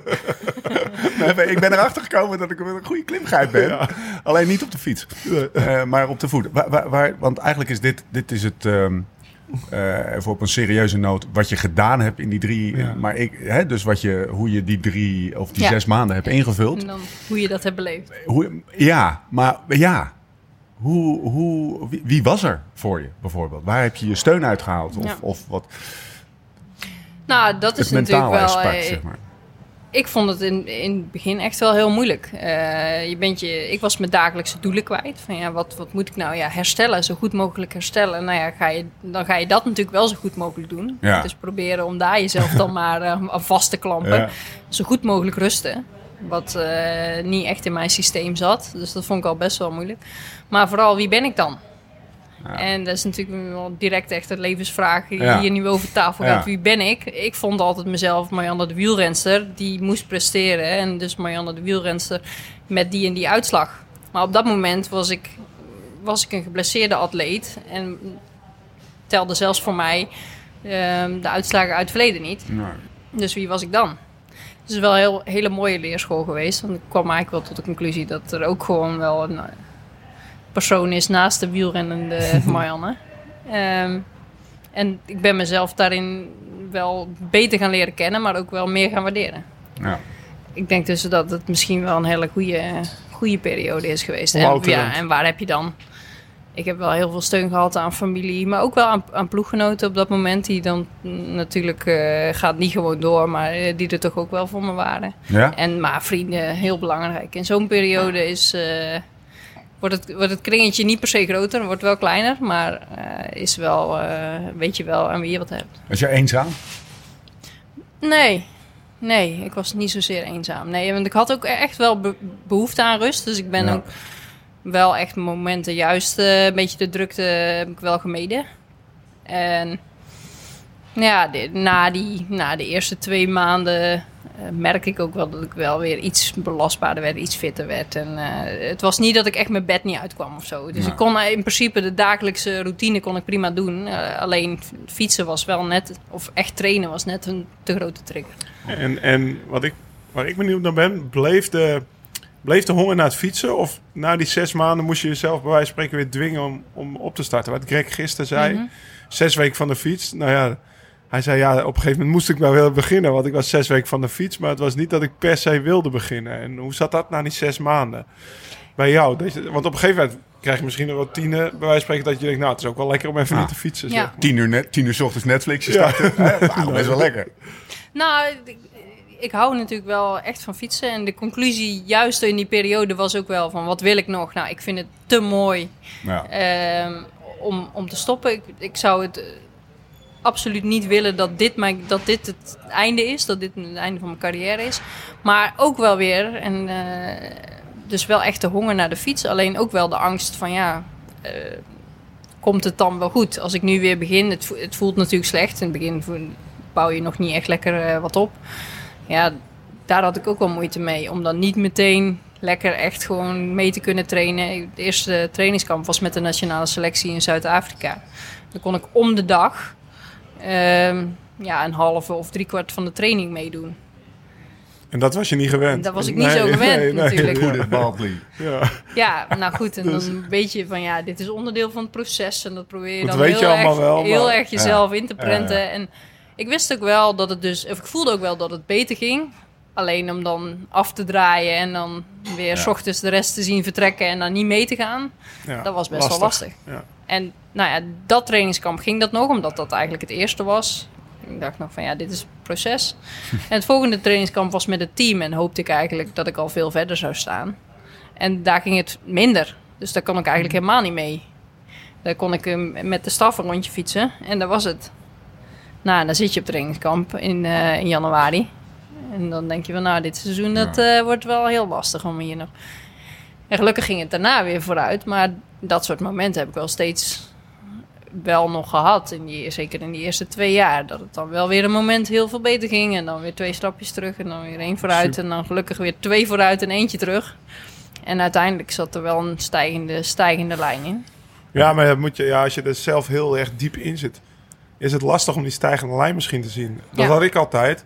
Als iemand, eh, weet je, wij spreken, ik geef wel eens nou, bijvoorbeeld Sam advies of, of, of nou ja, andere renners. En dan als je van buiten kijkt, eh, ben een beetje ziek of zo. Nou, hup, vandaag niet fietsen. Ja. Zelf fietste ik iedere dag door als ik Ja. me een beetje half ziek voelde, bij wijze van spreken. En Ja. dat is gewoon heel erg lastig misschien. Het is eh, heel herkenbaar. Ja. Want je, voor, voor een ander kun je, Je het altijd, meer kun je het altijd zo zeggen. Ja. Dan denk je van ja, maar dit is ook logisch. Doe normaal, Terwijl weet je wel. zelf Ja, ja. doe je het tegenovergestelde en ben je altijd geneigd om iets harder voor jezelf op te treden of zo. Of jezelf dus niet die ruimte te geven. Ja, maar voor mij geldt dat niet, bij wijze van. Terwijl, ja, dat slaat natuurlijk Ja, je bent, het is fijn als je mensen om je heen hebt die verder uit kunnen zoomen en een totaalproces kunnen overzien Mhm. versus jezelf die alleen Ja. maar bijna dogmatisch aan het kijken bent. En tuurlijk, je, je- jij zegt ook, ja, ik weet het proces, maar je hebt ook nog, als je verder uitzoomt, zie je een totaalplaatje, zeg maar. Ja. En dat is wel fijn als iemand je dat zo nu en dan Ja, eh, alleen voorhoudt. was er nog geen, eh, ja, was er nog geen to totaalplaatje Nee, met het nee, einde. geen- of nou ja, een einde hoeft gelukkig nog niet, maar in ieder geval Nee, met van waar bedoelt, kom ik uit. Ja, ja. En ja, er zijn echt wel momenten geweest dat ik dacht van ja, ik weet eigenlijk niet of dat dit of ik dit had, wel had moeten doen. Weer ik- opnieuw waar beginnen, ik zeg nu maar. aan bezig ben of dat dit niet, eh, ja, eh, niet nergens eindigt. En of dat ik het spelletje dus nog weer mee kan spelen. Want daar, daar ging het mij om. Ik, wil, ik vond fietsen nog steeds heel leuk. Maar ik wilde wel echt het spelletje weer mee kunnen spelen. En ook echt wel het liefst ook af en toe een stempel kunnen drukken. En dat was in de eerste, eerste periode absoluut niet aan de orde. Dus de, in het begin was je tussen twee haakjes pelotonvulling dan, Ja. zeg maar oneerbiedig gezegd. En daar deed je het niet voor. En daar had het voor mij niet voor Nee. boven. En dan komt daar dat moment dat je denkt, I'm back, Ja, in varken. ik ben er weer. Ja. Dat moet dan fantastisch geweest zijn. Ja, nou en dat is dus En denk vooral ik dat die in- lijn zich doorzet. in mijn carrière misschien nog wel een mooier moment dan Ja. de Olympisch goud in, eh, in Londen. Al moet ik zeggen, dat is toch ook wel een heel mooi moment. Alleen was daar, ja, voor mij was dat meer een bevrijding van het is gelukt zoals we het hebben gepland. In plaats van een Ja, echte een, een overwinning op mezelf. Of ja, was dat meer. meer een soort van alle- functionele... Alle, alle puzzelstukjes vielen in elkaar. Ja, geen niet zozeer een emotioneel mooiste dag of mooiste moment. Ja, en toch ook weer wel, want daar zit natuurlijk bepaalde druk op. En eh, eh, ja, je weet dat het eh, kan gebeuren. Je Ja. weet dat alles goed gaat. Dat je een ster- sterke ploeg hebt. Dat als, als het allemaal klopt, kan het zomaar gebeuren. Maar ja, het, het blijft sport. Ja. Dus eh, in, in die zin blijft dat ook wel een heel belangrijk moment. Ik begon, ik begon, ja? Nou, we hadden het over het proces en het uitzoomen. En eh, iemand die daar, eh, daar eh, dat controleert, bij wijze van spreken. Hoe lang werk je nu samen met Louis Delahaye? Hoe, en, en, en hoe belangrijk is die in dat proces? Want Pas Wie is- sinds wie is vorig jaar, Louis Delahaye? oktober. Ja, ja, ja, nou ja, dat moeten we Louis, Louis Delahaye ken ik eigenlijk ook sinds 2008 al. Omdat ik toen bij Rabank reed, was trainer van Rabank. En nou ja, uit de interviews met Annemiek van Vleuten weet ik dat eh, die traint Annemiek van Vleuten al een jaar of vier, vijf. Dat langer zelfs, denk ik. ja, best wel lang. Dat, dat hij nu met Marianne ook samenwerkt. En eh vond ik wel heel... Vond ik aan de ene kant... Ik weet dat Marianne zich eigenlijk altijd zelf getraind heeft. toch? Of, eh, nou Nee, ja. niet altijd, maar dus wel echt vers- verschillende trainers gedurende mijn carrière. En, en dan ook wel weer een tijdje voor mezelf. In ieder Ja. geval waarschijnlijk heel stevig de regie op je eigen training gehad. Ja, ik vind Nog het wel steeds. prettig om eh, daar zelf eigen hand in te hebben. Maar ik, ik denk dat uiteindelijk ook wel iedereen bepaalde behoefte heeft aan bevestiging. Eh, dus zelfs ik. en vorig jaar, dus na Zweden, eh, kwam, kwam voor mij... Wat, wat wil ik nog en waar kan ik nog op verbeteren? Ehm, wat kan me triggeren om nog een betere versie van mezelf te worden? En dat is misschien wel een klein beetje uit mijn comfortzone. Dus eh, niet mezelf willen trainen. Ehm, en als ik naar Tokio wil, welke, ja, welke dingen moet ik dan nog aangrijpen? En eh, ja, daar leek een trainer mij heel geschikt voor. En ik kende Louis eigenlijk niet, alleen via Annemiek van Vleuten. En inderdaad via zijn tijd bij Rabobank. Maar contact gelegd en eh, nou ja, ik was de, ik had het geluk dat hij eh, me wel wilde trainen, want er was een druk, net gestopt eigenlijk binnen het wielrennen om eh, binnen de triathlon aan de gang te gaan. Ehm, maar ja, ik zei al, ik was de gelukkige waar hij dan nog net wel een beetje tijd voor kon maken. Ja, Als Marianne je belt, Nee, wil je me trainen? Maar even denken, ik moet ook nog even een brief posten. Nee, ik denk niet. Ik heb echt super druk. En ik zit, nee, ja. Maar dat, dat eerste gesprek, we, ik ben naar Geulen gereden. Ja. Ehm, we hebben samen gegeten. Ik had al eh, als introductie echt een hele lange mail gestuurd. Want Ja. ik praat van mezelf niet zo gemakkelijk, zou je niet zeggen als ik nu hier zit. Maar Gooi er een paar wijn.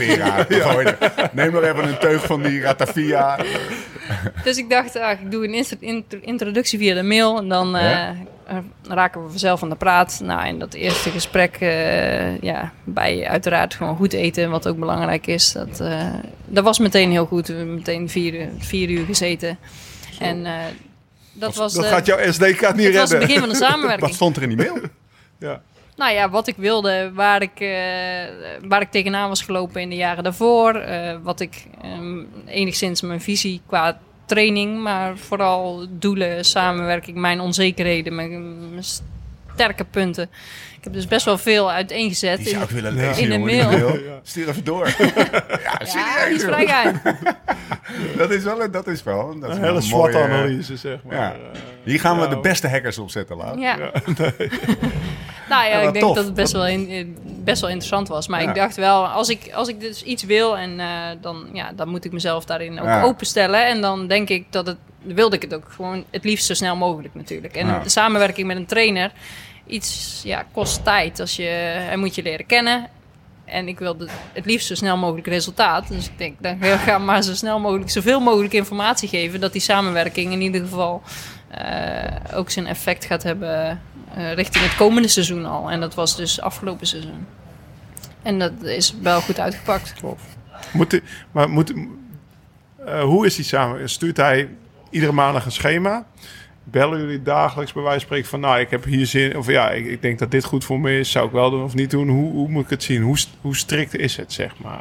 Nou, eh, Minuten, blokjes, dat in soort dingen. Training heel- Peaks inderdaad zet Ja. hij met dagelijkse trainingen. En dat zijn dan eh, de, is de uren eh, in combinatie met eh, een oefening. Ja. Of soms alleen uren.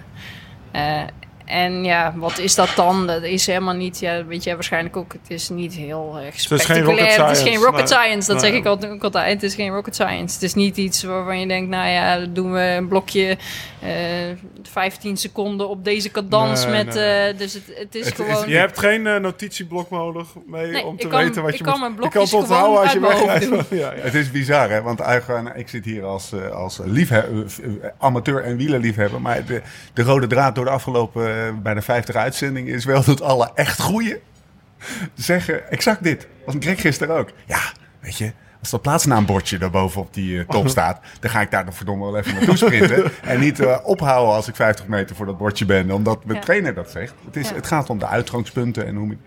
En daarin eh, denkt Louis ook wel mee. Dus Ik hij geeft ook... wel daar de ruimte in. Ja. Hij weet hoe- hoe ik wil, graag wil werken. En daar, ja, daar werkt hij ook mee mee. En natuurlijk is het wel eens niet helemaal misschien in mijn comfortzone. Maar hij weet ook wel waar ik me goed bij voel. En hij wil graag dat ik me goed voel. Eh, en nou ja, na een training dan eh, gaat... eh, dan gaat de Pioneer aan. Dat, Ja, ja. Kastje. nou ja, tegenwoordig hoeft dat, niet, naar hoeft, dat niet meer, hoeft dat niet meer aan een kabeltje. Dat gaat allemaal via wifi. Dus dat is helemaal makkelijk. Maar dan staat het op trainingspeaks. En, en soms voordat ik uit de douche ben, heb ik al een reactie van Louis. En dan heeft hij, het al, heeft hij het al gezien. En dat is wel prettig. Want dan weet je... het weet je hoeft dat niet, Het hoeft wordt. niet altijd eh, perfect te zijn. Ik doe wel eh, overigens vrijwel altijd mijn best. Dus dat weet hij ook wel. Dat is natuurlijk leuk samenwerken, eh, denk ik. Want als, als hij echt geïnteresseerd is, wil je ook gewoon graag extra je best doen. Je, niet, niet, natuurlijk, je doet het voor jezelf. Ehm, maar je, ja, je wilt gewoon heel graag goed doen. En als je weet dat je, je trainer daar mee meekijkt, Ja. geeft dat wel een Stok extra stimulans. Ben je, wat voor... Wat voor Nou, stok achter de deur is niet nodig, denk ik. Maar ik, ik weet nog wel... eh, ik had altijd een eigen trainer bij Rabo. Eh, eigenlijk, ja, de, eigenlijk de mentor van Louis, de Eugène Jansen. Daar is hij bij afgestudeerd. Ooit, als bewegingswetenschapper. Ja, dus die twee, ja, dat waren twee handen op één buik. Maar ik moest ook altijd op een soort systeem, ook een soort cloud iets zeggen. Zetten gewoon. Ja. En ik heb soms, eh, omdat ja, Rabo mij eigenlijk wilde controleren, ik heb wel eens een heel jaar geen reactie gehad. Ik denk, ja, ik zet het maar op. Maar op een gegeven moment begon Mathieu Heijboer, kwam, Mathieu Heijboer kwam toen nieuw bij de ploeg. En die begon op bepaalde trainingen reacties te geven. Ja. En ook al ben je een, nou ja, een gearriveerde renner, bij wijze van spreken, of wat ouder, toch, toch is dat leuk. Stimulans. Je stimulans, ja. ja. Ja, ja, absoluut. en eh, nou, ik- als het een keer niet gaat, dan is daar ook wel begrip voor. Dus dan zal hij het ook niet onderuit halen. Maar ja, soms een, eh, noemen, we, noemen we wel eens, eh, je hebt gewoon een stickertje nodig. Je wil gewoon af en toe of een krul of een Een, stickertje. eh, een kudo, zegt ze op, op Strava. Eh, ik wil hier, hierbij alle luisteraars van deze podcast eh, de oproep doen om als een dolle Marianne te gaan kudo. Of bij onze recensie achter te laten. Ja, ja, ook dat ook. Ja. Dat vinden wij ook lekker. Zolang niet positief is.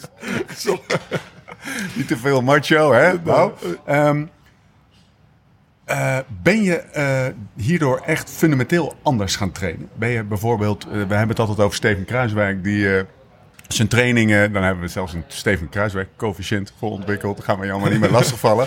Maar als hij vijf uur moet trainen, dan doet hij niet 4 uur 30 en een half uurtje koffie, maar dan traint hij vijf uur. En dan zorgt hij bij wijze van spreken dat de koffie al klaar staat. Dan is het maximaal 4 uur 59, 20 of 5 uur 1, Exact. 40, zeg maar. Maar het zit er altijd in de buurt. Maar ja, dat... Of, of, of ze- ben jij meer het type dat gewoon lekker gaat fietsen Ja. en uitvoert wat ze moet uitvoeren. Maar als er nog een, eh, een, een lusje rondom eh, Geffen te doen is, dan pak je dat lusje rondom Geffen gewoon even lekker mee. Ja, ik ben wel van eh, op zich wel echt de uitvoering van de training. Dus ik hou wel van als het dan als het klopt volgens eh, het Ja, schema. ja. Dus dat, ik vind het wel vervelend Kudootje als dat verdienen, niet als dat kudootje lukt. Nee, ja, dat, dat niet zozeer. Maar als de blokjes niet kloppen, word ik, daar hou ik niet van. Ja, ja, ja. Ehm, maar ik wil ook gewoon lekker fietsen. En als het een mooie ronde is die dan iets langer uit, uitvalt, ja, dan vind ik, dat niet, vind ik dat niet zo erg. Want dan heb ik gewoon een hele mooie ronde gemaakt. En als je iets korter uitvalt. Ja, dat vind ik wel vrij vervelend. Maar Dus dan- vanuit, vanuit gewoon het idee dat je niet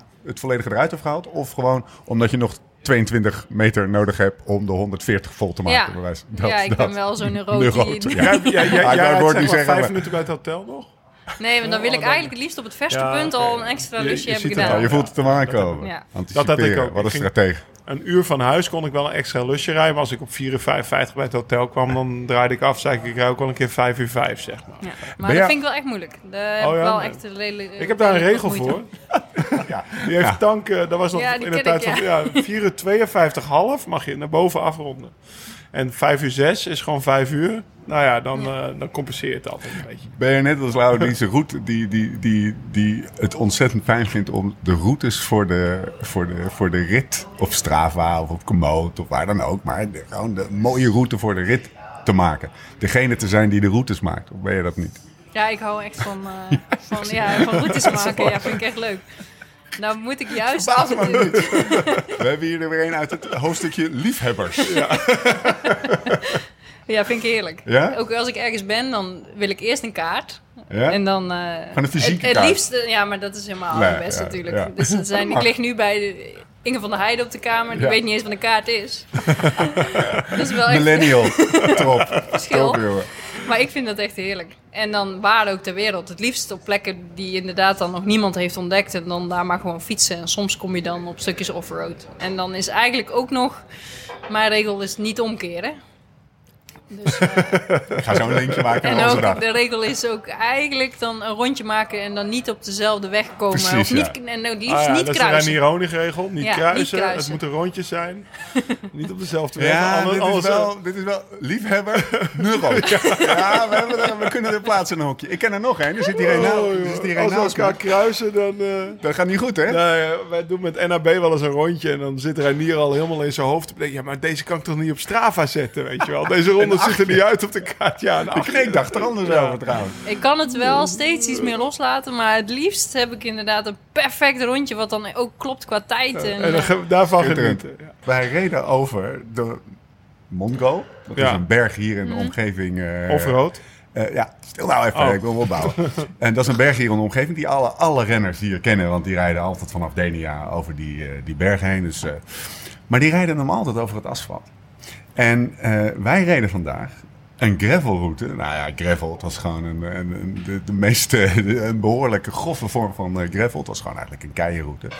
En wij zagen aan onze linkerhand zagen we die, die, die sloop van de Mongo liggen vanuit Denia. Dat is zo'n lange, nou ja, dat hoef ik gar niet te vertellen, maar dat is zo'n lange voor de luisteraar. Twee kilometer, drie kilometer heb je zo'n zo'n vorig 5, jaar, 6 ja. procent.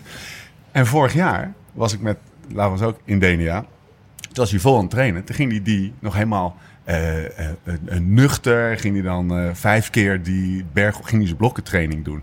En nu was hij op een andere flank van diezelfde Mongo, uitkijkend op, de, op, die, op die asfaltweg, was hij gewoon op een offroad weggetje aan het rijden. Aanklooien. En, aan het aanklooien. En weer terug, weet je wel. Ja, dat is shit, wat is de route? Wat is de route? En terug. En nou ja, uiteindelijk ja, moesten we echt wel klimmen met de fiets op de nek. Maar ik merk wel dat ook... Ik ben nu gestopt, maar in het begin was het lastig inderdaad om terug te draaien in de route. En, eh, en, en toen zei Steven op een gegeven moment tegen mij... Hey, vorig jaar reed je daar, man. Ja. Dat is even normaal, weet je wel. Ja. Geniet er gewoon even Ja. van. En dat is nog, wel- er zit nog steeds wel iets in van... eh, maar ik vroeg net ook aan Marianne, als die nou, route nou korter was. Vandaag had ik eigenlijk gepland van... Nou, ik wil toch wel een uur of drie fietsen. Nou, uiteindelijk was het twee uur. Ja, dat is best wel een uur korter. Dat was me vorig jaar of dat was me ander jaar nog. En ik, ik had er volledig vrede mee. Het was helemaal goed, weet je. Nou, ik kan Dus, dat, bij- dat is echt de grootste bullshit die ik ooit heb gehoord. Wat hij nou zegt. Nou, jongen, jij eh, Op het bent... laatst had ik er vrede mee, toch? Ja, ja, maar nee, maar, ja, nee, maar ja, op het laatst zit je tevreden mee. Maar dan sla je even dat anderhalf uur over. dat je eigenlijk alleen maar aan het zeiken was. Omdat we moesten nog eventjes een fietsje op orde maken. Ja, ik ja, nee, dat hij was alleen maar aan het zeiken. En waarom was je aan het zeiken? Omdat hij te lang stil zit. Ja. Die gozer moet gewoon Maar dat weer snap ik wel. volle bak in een regime. En dat mist hij nu. Maar ik Ja. hou dus bijvoorbeeld ook niet van te veel stoppen tijdens fietsen. Ik wil gewoon door. En als je dan Door. te vaak moet kijken naar de route, dan denk ik al van ja, maar goed, we rijden maar gewoon. En we komen vanzelf, Ja, we oh, komen vanzelf weer ergens uit. Nou ja, wat, wat ik...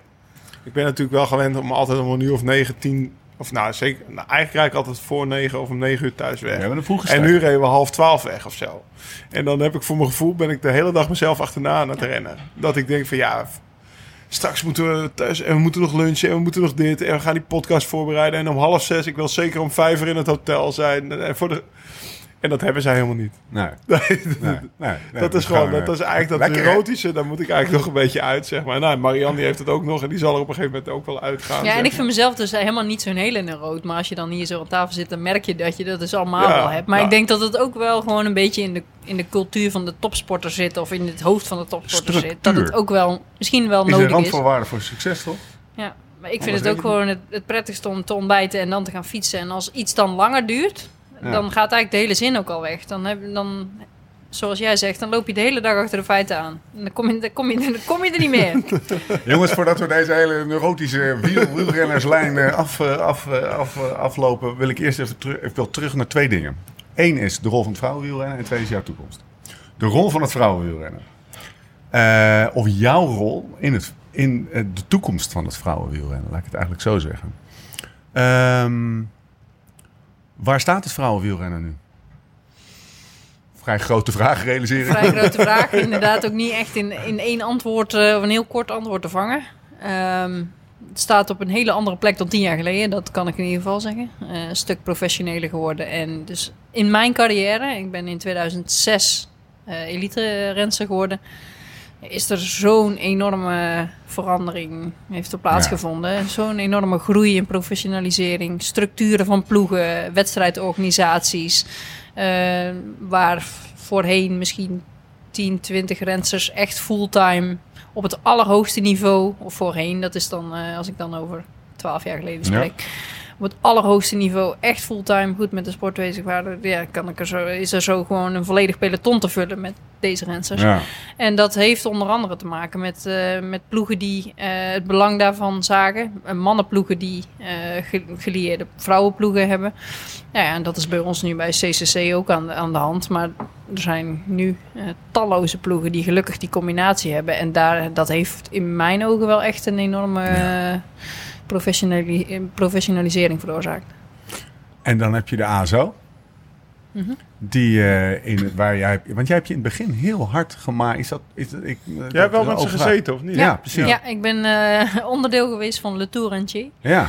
En ehm, dat is in 2013 geweest om eh, een wedstrijd tijdens de Tour de France eh, te krijgen. Toen was er in tu- 2014 direct al een, een La Course Ja. op de Champs-Élysées. Champs-Élysées. Nou ja, dat was toen een, Pik die even mee, maar dat drie, terzijde. drie, eh, drie jaar een try-out. En dus drie was jaar... toch? Ja, dat klopt. Ik weet het nog. Ja. Ja, ik, ik heb het gezien vanuit de bus. Oh, wij- ja. ja. het is ook onze laatste rit altijd natuurlijk, Champs-Élysées. Ja. Dus dan eh, eerst de La Course kijken en dan eh gingen Ja. wij starten. Nou ja, dat was natuurlijk wel heel mooi om Heel die dan vet. ook nog te kunnen winnen. Maar Ja. ja. vooral dat we daar op dat moment konden rijden. Ja. En het probleem van het vrouwenwielrennen was en is nog steeds enigszins, maar dat is dus wel aan het veranderen, is eh, zichtbaarheid. Eh, Ja. En, En, dus je aanbieding aan sponsors. en ja, en daarmee ook zichtbaarheid, eh, binding van fans. Want op het Ja. moment dat fans het niet kunnen volgen en niet weten hoe ze het moeten volgen, het heel veel energie kost om informatie te kunnen verkrijgen, of gewoon je te kunnen identificeren met een ploeg of een renster. Als dat niet aan de orde is, zien. dan zie je alleen maar kleurtjes. Of je ziet alleen een uitslag. En dat boeit niet. En dat, boeit, dat snap ik, want dat boeit gewoon echt niet. Een uitslag boeit niet. En een finishfoto boeit ook niet. Eh, dat- maar als je het verhaal kent, Ja. dus als je meer wedstrijden ziet, als je achtergrond kent van een ploeg of een achtergrond van een renster, En waar, waar die vandaan. Ja, Ja. en op die manier mee kan identificeren, dan word je fan. nu? Een beetje. De, de, de dameskoers wordt bijna beter bekeken soms dan de mannenkoers. Omdat Ah. eigenlijk bij de dames veel meer spankracht... eh, Ja. Spanning. in- ja, nou ja, eh, laatst heb ik die, die veldrit met... eh, nou ja, gewoon echt met heel veel plezier zitten kijken... dat die vijf dames eh, er een prachtige finale van Ja. maakten. Ik weet niet... Weet Ja, uiteindelijk het is de won, maar het was echt vrouwen- spannend. vrouwenritten te kijken. En eh, Maar- nou ja, het nieuwsblad in, in onze podcastfotje, zeg maar, onze podcastnoos Marianne Vos, staat ook dat stuk dat er voor, volgens mij voor het eerst 560.000 mensen naar de vrouwenkoers reden, maar keken, maar 540.000 naar de mannenkoers. Ja, En je ziet ook in het veldrijden nu volgens mij, de sponsors springen daarop in. klopt. En ik denk dat da- daar ook wel eh, zeker wordt, op in wordt gesprongen. Door niet alleen eh, merken binnen de fietsenbranche, maar gelukkig die ook, maar ook daarbuiten. Omdat ze zien ja, Ja. hoeveel potentie Ja. die vrouwensport heeft. En hoe de, hoe de fan daar ook op reageert. Terwijl, eh, en dat is gelukkig ook aan het veranderen. Tien jaar geleden het, het mannenwielrennen wat mindere naam had. En daar is misschien ook wel de groei van het vrouwenwielrennen juist. eh, omdat dat vanuit, vanuit de beleving nog puurder was. Hè. Er Er zat minder geld, was minder achtergrond. Dus de pure sport werd toen echt Ja. omarmd. En gelukkig is dat dus nu niet meer aan de orde. Maar hebben we denk ik misschien wel eh, een klein beetje de groei aan te danken. Is, De Flanders Classics. Ja. Wat ik begreep, eh, zijn bijna al die koersen ook, ook, ook vrouwenkoersen Ja, en veldrijden is eigenlijk wel voorloper daarin. Op het, eh, en eigenlijk alle andere, alle andere disciplines buiten de weg zijn voorloper eh, in, de, in de De mannen en de, Emancipatie mannen en de vrouwenkoers of in op de- dezelfde dag. ja, ja, Ja. ik snap je bedoelt. gelijkheid van de, van de sport. En dat heeft denk ik gewoon met traditie te maken. Eh, het wegwielrennen is van origine natuurlijk is de tak van de wielersport. Maar van origine werd het door mannen gedaan. En de Ja. vrouwen zijn daar later bijgekomen. Terwijl zowel veldrijden als mountainbike zijn eigenlijk allemaal iets jonger. En Ja. het veldrijden is, eh, ja, is denk ik wel een hele go- goed voorbeeld. Dat het dus wel kan. En wat het ook wel makkelijker maakt, is dat het qua planning ook Ja, in de dag wat makkelijker gecombineerd kan worden. want Want, dat is waar de ASO zich achter verschuilt. Zo voelt het bij mij altijd. Van, kom op, ASO, neem even die... die dat is de, de, de organisatie van de Tour de France. Ik, re- ik realiseer me dat het een hele machtige organisatie is. Maar ik ben gewoon een uh, wielerfan. Dus eh, ik wil gewoon... Doe, waarom, en dat is een logistieke eh, eh, argument wat ze opwerpen... Mhm. Het kan toch niet zo zijn dat je alleen maar een vrouwenkoers op, eh, ehm, eh, op de Champs-Élysées of een, voor een bergrit. Of dat, er is toch gewoon. Een, waarom doe je dat niet van tevoren of daarna of ervoor? Dat is. Dat, ze, denk ze- wel ze dat je- zeggen, het, het logistieke argument is voor hun altijd het argument om te zeggen: ja, het is bijna niet te doen. Nou, ik denk dat de, dat de logistiek ook best wel een uitdaging is. Ja. in de Tour Ja, zeker maar- met die reclamekaravaan en al die mensen en al die afsluitingen. Maar ik denk wel dat de grote kracht is van, van, van het veldrijden. Het is op dezelfde dag, Ja. het is een uurtje eerder. Dat is makkelijker. Dan, wer- Ja, dan, dus dan, je zit dan, al dan in werkt plaats van om drie uur zit je om half twee voor de tv, volgens mij uit mijn hoofd. Hé, maar jongens, als de Tour Maar- de France een tour voor mannen kan organiseren, kunnen ze dat toch ook voor vrouwen? Tegelijk met de mannentour. Ik denk dat dat dus heel lastig wordt. Maar de vraag is ook, moet je dat willen? Want gaat het dan niet ten Nee. koste De Tour van... Feminin was vroeger toch ook niet... eh, Ja, Oké, je bedoelt op Nee, dat moet zeker kunnen. Ja. Het, Ja. Uiteindelijk is het toch gewoon een kwestie. Ik probeer het een beetje plat te slaan en daardoor eh, li- licht ongenuanceerd. Maar als ze dat willen, dan kunnen ze dat doen. Als ze het willen, dan gaat het ook gebeuren. Ja. En ik denk dat het... Gaat het gebeuren, mevrouw Vos? Als, ik, ik, ik denk dat het gaat gebeuren. Ik denk dat het nog wel even duurt. Ehm, maar ik denk dat er een combinatie mogelijk is. Maar aan de andere kant hebben we natuurlijk ook al wel een hele mooie kalender. Eh, dus Het de komt vraag van is ook, als het dus heel snel groeit... Ja. Ga, gaan er dan niet, Ja. gaan er gaan geen Wordt dingen kapot kunstmatig? gaan er geen dingen Ja. kapot die eigenlijk heel mooi zijn. Ja. Dus je moet het ook wel Mooi. inderdaad vloeiend kunnen laten groeien. En de ASO eh, heeft ook wel hele goede dingen gedaan. En zij waren eigenlijk een van de eerste met onder andere de Waalse Pijl. eh, Ja. Waar wij dus voor de mannen uitreden. En in die eh, entourage konden meeliften van dat gevoel. Van de finish op de, op de, muur van Hoei. Ja, ja. Waar dus al die Ja. mensen al stonden. En die stonden daar niet voor ons. Dat weten we op dat moment wist ik dat natuurlijk ook wel. Die Maar staan was er daar. niet minder om. Maar ze stonden er wel, want ja, ze moesten er toch zijn. En uiteindelijk ja, staan ze er inderdaad ook te juichen voor, die- voor dat vrouwenpeloton. En dat heeft dus wel ook bijgedragen aan, eh, aan, aan de fanscharen die, die nu ook voor het vrouwenwielrennen staan. Dus het moet zich ook gaan ontwikkelen. En de ontwikkeling, zeg maar, de trendlijn is goed. Dus laat, laat, laten we daar vooral mee Nou, wat wat wel eh, heel jammer is, eh, vind ik, onder andere in de Waalse Pijl en in de Ronde van Vlaanderen. Dat zijn wedstrijden die wij rijden. Dan rijden wij onze finale ver voor de finale Ja. van de mannen.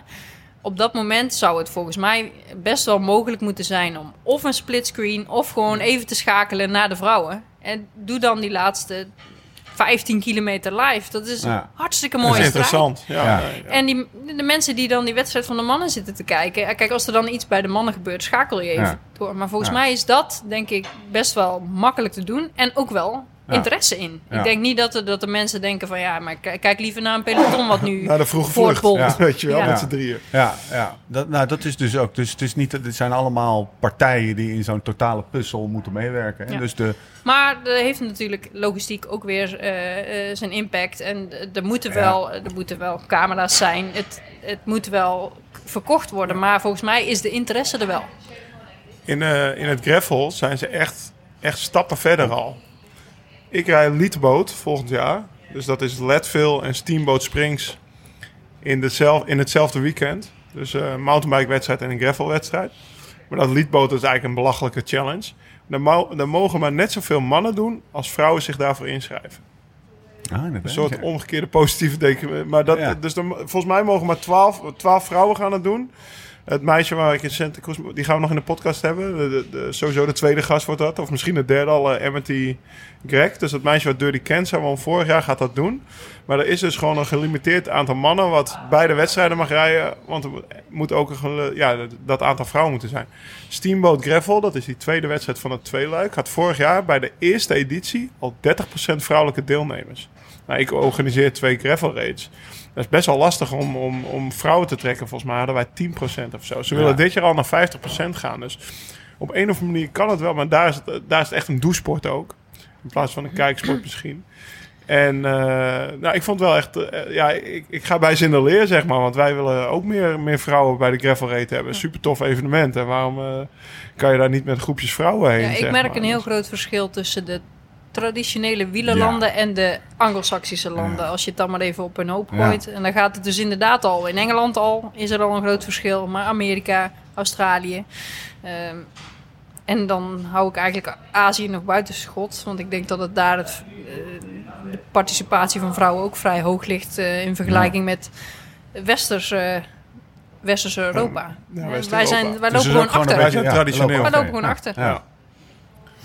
Ik, ik, bedoel, ik bedenk, ik zie me ineens Marianne Vos die eh, het net veel rijdt voor me. Ja, nou ja, het zou zomaar kunnen, toch? Heeft dat je interesse? Die, het volg je hem een beetje met, het is met na de Dirty Spelen. Kenza en eh, Nou, ik volg het wel een beetje. En ik vind het lijkt me hartstikke mooi. Dat het is wel iets wat inderdaad in mijn hoofd zit voor Ja? na mijn carrière. Ja. Niet zozeer eh, erin, want dat soort projecten is misschien best een keer leuk om te doen. Maar en ik vind het nu ook leuk om, om dingen te doen die niet helemaal volgens de geëikte paden zijn. Maar ja, het moet natuurlijk wel enigszins eh Ah, het, is geen, het, is geen, het, is geen, eh, het is geen cyclootje of zo. Het is gewoon Dirty Kenza. Het is gewoon het grootste wieler-evenement samen met Leadville van, eh, van de Ja. US. Het Nee, gewoon- maar ik bedoel meer van ja, dan moet, je wel, eh dan moet je wel overzees. Dus wou je, net zeggen, je het is wel moet een logistiek Je moet weer. natuurlijk wel even, het moet wel enigszins passen in de planning en in de voorbereiding. Ik probeerde het zaadje al bij Tom te planten. Want Ja. die, stuurde, die had die film gezien van Leadville. eh, van, eh van EF Gone EF, Racing, ja. zeg maar, met Morton en House. En die stuurde die, direct nadat hij hem had gezien, stuurde die van... eh hey, oh, Leadville, die heb je ook gedaan. Wat gaaf is dat, joh. En eh, ik had dit jaar gezien, hij is, na, hij is eigenlijk twee weken na de Spelen.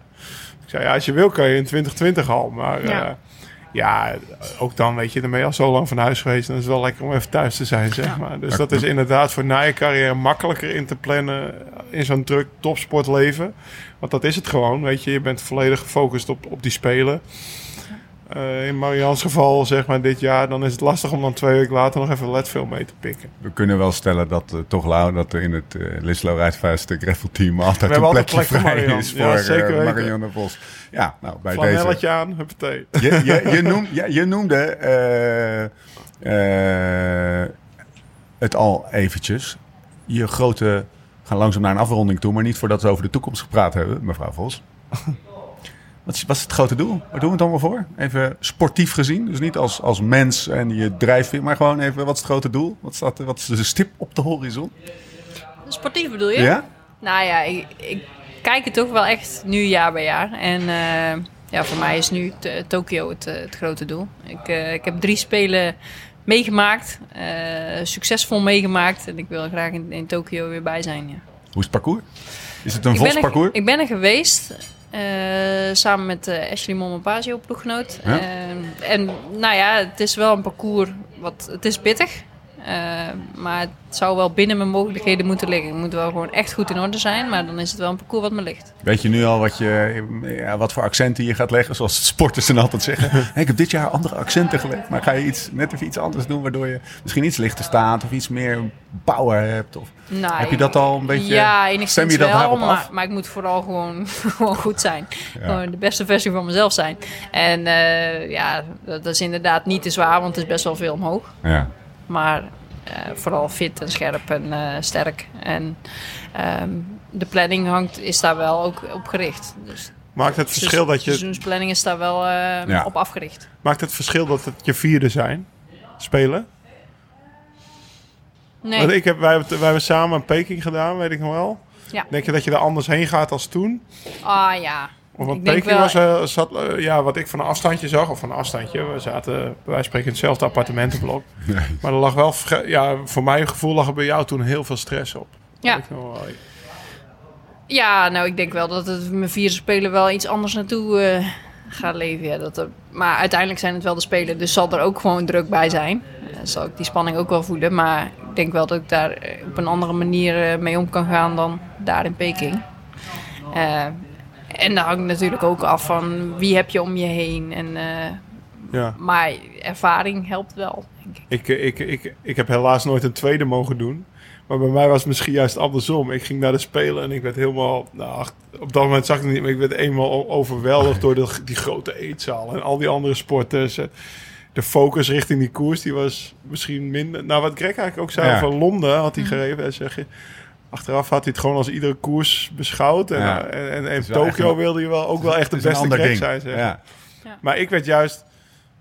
Ja, bij mij verdween de focus juist een beetje in mijn eerste spelen. Ik denk dat ik daar inderdaad ook wel nu, juist meer heb. Want nu, je- ik heb het allemaal al een keer meegemaakt. Dus ik hoef daar niet de Olympische beleving te Nee, hebben. Of ik niet ga de daar, McDonald's te gaan ik ga uitchecken. daar zeg. gewoon, ik wil daar gewoon die, die koers goed doen. Ja. Dus voor, ja, de eerste keer, en dat was voor mij dan ook Peking. Ja, ben je wel echt onder de indruk van De van de grootte. Ja, ja. eh, van, de, niks te vergelijken. eetzaal, van Ja. alle sporters. Eh, je moet overal heen met pasjes en door security. En eh, naar trainingsparcoursen met bussen. Want je kunt niet overal zomaar heen. En ja, dat, dat leidt wel af. Ja. Dus dat is, en je, dan krijg je ook nog eens de druk van de, van de natie erbij. En alle interviews en alle... En zeker voor het vrouwenwielrennen is dat, was dat op dat moment eigenlijk de Spelen en de WK dan enigszins. Maar dat zijn de momenten waar de, waar de aandacht op werd Het was voor het gevestigd. eerst ook denk ik dat er zoveel aandacht was. Want in 2004 was jij nog niet... Nee, je was nog niet op de Spelen. En eigenlijk was je in 2008 eh, de grote favoriet, denk ik Maar wel. wel ineens al de grote favoriet. Ja, Ja, terwijl ik uit- natuurlijk pas 21 was. Dus op zich met terugwerkende kracht ook nog vrij jong. Maar 21. ja, maar het was wel een hele eh, mooie ervaring. En ook wel leerzaam. Ja, ik vond het ook een mooie ervaring. Maar de koers zelf, ja, ja maar als ik dan terugdenk aan die speler, dan gaat het inderdaad over het Heinekenhuis en met eh, ja, prins eh, Willem-Alexander heb ik daar nog op de foto gestaan, weet je wel. En, Ja, het ja, schijnt nogal een, zelf, eh, eh, een wilde bedoeling te zijn. Ja, ik heb, Ja. Nou, maar ik heb ook het basketbal toen gezien, Amerika, China. Ik, ben uit, ik, ik heb de speler eigenlijk Ja, zo ook wel heel erg meegemaakt. Ja. En eh, achteraf was ja, nou ja, die koers dat was ook de eerste dag. Dus ik kon hem wat dat betreft niet heel erg... Bij Marianne was het denk ik wel een week later of zo. Dus Nee, reden een dag later. of In- één dag in al? Oh ja, in de regen. Ja, dat weet ik nog wel. Is, dat was met de eh, regenjasjes skate. Is, zeg het, maar. ko- het- het is geen voorbereide vraag, maar het komt nu ineens helemaal op. Is, gaat dat je laatste koers zijn, eigenlijk? Nou, dat is niet de bedoeling. Beetje journalistenvraag natuurlijk. hè? maar dat is niet, je gaat gewoon nog... eh, Nee, nee, ik ben niet bezig met stoppen. Nee, hè? Nee. Kijk, Ook de leeftijd nog niet ervoor. Nou, top. Goed nieuws. Ja, los van leeftijd. Want ik denk niet dat leeftijd daar echt een rol in speelt. Nee? Maar zolang ik fit ben en ik het leuk vind en ervan geniet, dan ben ik dus nu zeker niet bezig met momenten eh, stoppen. Tof. Ja, Ja, daar ben ik blij mee. Ja. Dus, eh, Het antwoord is goed gekeurd. Eh, wat ga je na... Wat, even afgezien van dat je nog lang niet stopt. Wat, weet je al wat je gaat doen daarna? Ja, dit? Nee. Ja, podcast starten. Ja, It's on. nee, ik weet nog niet echt wat ik ga doen. En ook dat, eh, ik wil daar eigenlijk gewoon nog niet te veel mee bezig zijn. Ik wil eh, genieten van wat ik nu doe. En eh, natuurlijk, ik, heb onder andere een cursus sportcoach gedaan. En het lijkt me heel leuk om in, in de sport betrokken te blijven. Het lijkt me juist ook leuk om even ergens in een hele andere wereld Ja. een kijkje te nemen. Omdat ik al zo lang in de wielerwereld eh, rondloop, dat dat misschien wel een heel klein wereldje is. Maar de liefde voor die sport, nou ja, dat hebben jullie wel gehoord, die is er wel. Eh, en dat zou ik best wel daarin mijn ervaring willen delen. Dus eh, op wat voor manier dan ook, denk ik wel dat ik betrokken blijf in de wielersport. Ook dat is goed nieuws. ja toch? Nou ja, Ja. ik vond het echt een tof gesprek. Super Ja. leuk. Thanks. Ik dat ook, Je op, je op je trainingskamp eh, eh, eh, en, en, en ook eh, we, we met alle liefde zijn we naar het Spelershotel gegaan. Maar de, maar de Spelershotel. volgende keer of het spe, gooien we gewoon een steek op de barbecue. En, Of we eh, zetten de, de camper zo, eh, voor zetten het de camper op, op. dakje omhoog. Hè, komen we dan even langs. komen we even langs. Thanks. Dat is goed, dank jullie wel. Of als het museum wordt geopend. We gaan ons opmaken voor het grote feest met alle ontgroeningsrituelen. Eh, voor alle luisteraars, sorry dat eh, de, de, de, de, gamon- de, gamon- gamon wordt hier aangesneden. En dat gebeurt met Spa- Spaans temperament. We zijn er doorheen. Tot de volgende keer, hoe dan ook, waar dan ook. En voor de tussentijd, Live slow, ride fast.